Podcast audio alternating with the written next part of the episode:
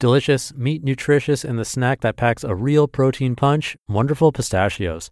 Each one ounce serving has six grams of protein, giving you over 10% of your daily value and making Wonderful Pistachios one of the highest protein nuts out there. But perhaps more than that, I love all of the flavors they have. Their sea salt and vinegar ones are my favorite when I'm craving that flavor, but still want to keep it healthy. But that's just the tip of the iceberg. Wonderful pistachios come in a variety of flavors like chili roasted, honey roasted, smoky barbecue, and jalapeno lime, to name a few.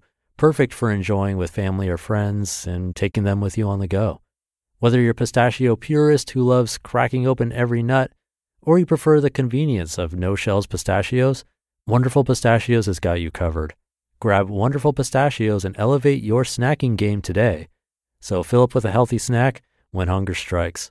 Visit wonderfulpistachios.com to learn more. That's wonderfulpistachios.com. This is Optimal Living Daily, episode 673. Three Surprising Reasons Winning is a Loser's Game by Laura Tong with GoodLifeZen.com. I'm Justin Malik, the guy that reads blog posts to you, along with four other narrators across all five of our shows. And this is with permission from the authors, of course. Do check out our other four shows if you haven't already. Just search for Optimal Living Daily wherever you're hearing this show, and the others should pop right up. But for now, let's get right to the post as we optimize your life. Three Surprising Reasons Winning is a Loser's Game by Laura Tong with GoodLifeZen.com. Quote, I tell the kids somebody's got to win, somebody's got to lose. Yogi Berra. Are you a winner or a loser? Perhaps I didn't phrase that too well. Do you see yourself as a winner or a loser? Most self improvement books and gurus tell you to see yourself as a winner in life, to imagine yourself bursting through that winning tape, visualize yourself standing on that podium, grabbing that prize.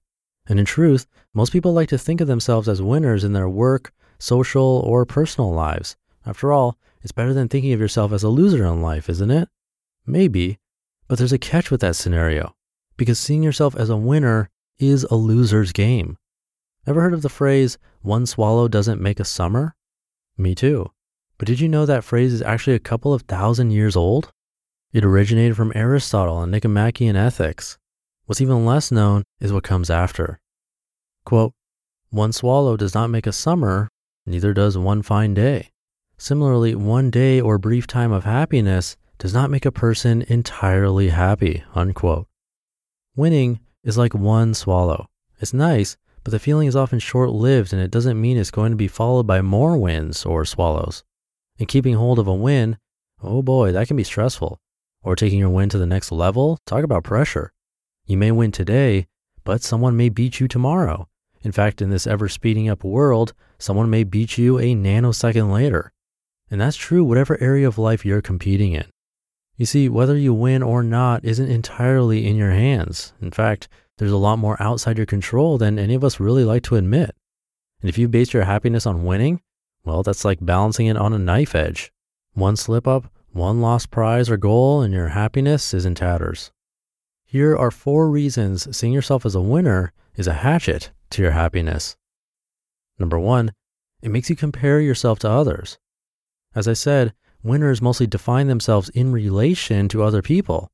Winning means being bigger, better, stronger, whatever than someone else.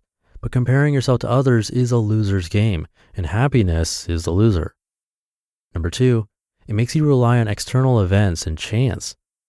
Winners rely on victory to feel validated. They assume that winning is entirely in their control, but it never is, so it's a poor rock to build your happiness on. Number three, it makes you see life as a competition. Winners also tend to treat life itself as a contest or race. The truth is, as someone once wittily put it, if life is a race, then it's one no one can win. After all, if life is a race, then death can be the only finishing line, and who wants to cross that line first? But there's another reason seeing yourself as a winner kills your true happiness, and it might just be the biggest hatchet if you put winning high up on your list.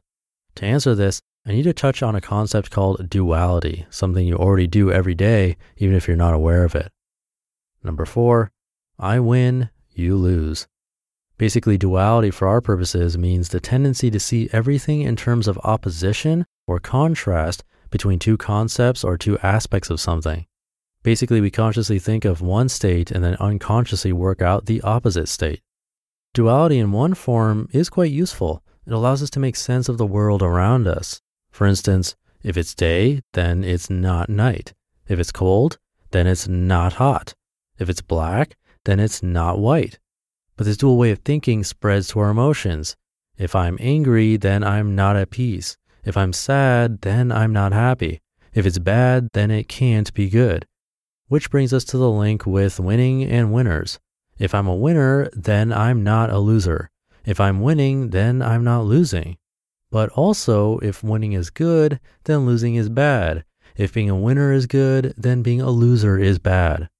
So, by the very act of creating a winner, you, you create a loser, everyone else. Which means when you see yourself as a winner, you're seeing, if unconsciously, everyone else as a loser. That doesn't feel good at all, does it? Sure, your ego might win in the short term, but your happiness loses in the long term. An alternative to seeing yourself as a winner. Aristotle recognized that happiness was what life was all about. Quote, Happiness is the meaning and the purpose of life, the whole aim and end of human existence, unquote. Something that the Dalai Lama echoed in this century, quote, I believe that the very purpose of our life is to seek happiness. That is clear, unquote. To be truly happy long term, we've established you need more than a brief boost to your ego now and then, especially as your winning streak is never completely within your control. So, what's the alternative? To see yourself as a loser all your life? No, because the question itself is wrong. The answer is to see yourself neither as a winner nor a loser. In fact, the answer is to see yourself as both, then neither. Because life isn't a competition, and people aren't winners or losers. People are friends, family, human beings, your family, your friends, your fellow human beings, and someone else's. And I don't know about you, but to write any of my fellow beings off as losers makes me ashamed. So when you look in the mirror or someone asks you, Are you a winner? Say, I'm neither a winner nor a loser. I don't play that game. I'm just happy. You just listened to the post titled Three Surprising Reasons Winning is a Loser's Game by Laura Tong with GoodLifeZen.com. The title is Three Surprising Reasons, but there were actually four. Funny when that happens. Anyway, this is something I need to be reminded of occasionally, especially in the business and startups world where I'm making podcasts, it's easy to compare myself to others who are ranking higher in the charts and then use that as a benchmark and then get competitive. But that really loses sight of the whole thing, why this podcast was created in the first place to simply help you take amazing blogs on the go and give your eyes a break for a change, and for me to help myself with my social and performance anxiety. Other podcasts are doing totally different things and have different visions. Comparing ranks and download numbers doesn't mean anything, it doesn't help. So this was refreshing for me and it applies to many different areas of life. So I hope you liked it too. Anyway, speaking of other podcasts, while you're out there listening, if you haven't yet checked out our other four podcasts where we narrate blogs for you, please do. Just search for Optimal Living Daily wherever you're hearing this, and they should show up.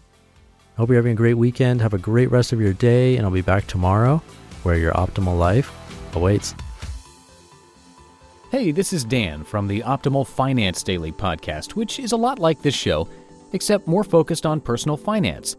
Justin handpicks the best posts he can find from blogs and authors like Ramit Sethi, Mr. Money Mustache, and more, and I read them to you five days a week. So if you enjoy this podcast, come on over and subscribe to Optimal Finance Daily too. And together, we'll optimize your financial life. You've been listening to Optimal Living Daily. Be sure to hit the subscribe button to stay up to date on each new episode and head to oldpodcast.com. That's O L D podcast.com for a free gift as well as more actionable tips and resources to help you maximize your potential. Thanks for joining us, and remember, your optimal life awaits.